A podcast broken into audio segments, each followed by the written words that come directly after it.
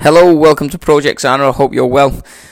Um, today I'm just going to keep it quick. We've kind of got a class coming in soon. We've just finished one. Um, but I just wanted to kind of go over Easter and like obviously chocolate and stuff, what's going to happen over the next couple of days.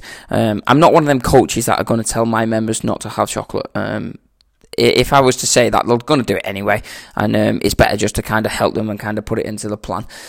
So, if you are a chocolate person like myself, um, you are on a fat loss journey, you're on a health kick journey.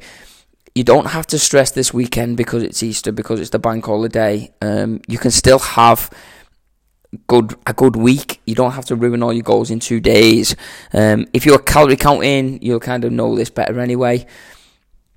But chocolate is just carbs. That's all it is. Obviously, there's sugar in there, and obviously there's kind of fat in there, etc. It's just it's just calories, it's just macros at the end of the day.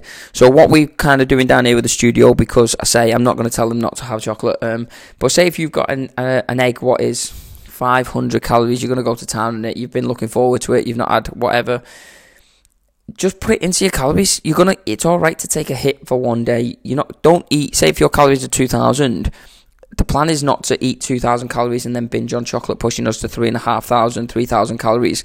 So, say if you it's still on 2,000, get your protein in, take your carbs down a little bit, take your meals down a little bit, still get loads of veg in so you're getting your fibers in so you're still healthy, but just have 1,500 calories 1600 calories of proper food, so you're getting a good amount of protein and you're hitting your protein levels, you're still getting a good amount of fiber in, you can still get some good fats in, you can still get your like your, your vitamins in, your um, your micronutrients in, but then you can still enjoy that chocolate. Plan tomorrow. If you're going out on a piss today, obviously that's going to be a little bit different because you can destroy calories with alcohol. But if it's just chocolate that you're worried about, don't stress about it. It's not going to ruin your goals. It's not going to kind of if you if you don't have chocolate, you're not going to get your goals over the weekend anyway.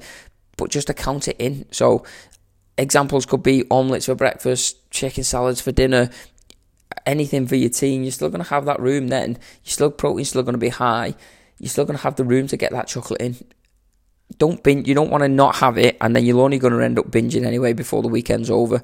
So fit it into your plan if you need help, if you're not sure of kind of how to work your numbers out, there's Google anyway. You can go and kind of check out uh, macro calculators, calorie calculators. They're all just a guideline. Nothing's perfect at the start. You have to trial and everything yourself. But yeah, have a good weekend. Don't kind of stress over it. Stay to the plan as much as you can, but a chocolate egg's not going to kill you. If you need any help, let me know. If you've got any questions you want me to cover, let me know. I'm off to do this session and then train myself, clean the studio, and then couple of days off for the weekend for the bank holiday. Have a good one. See you soon.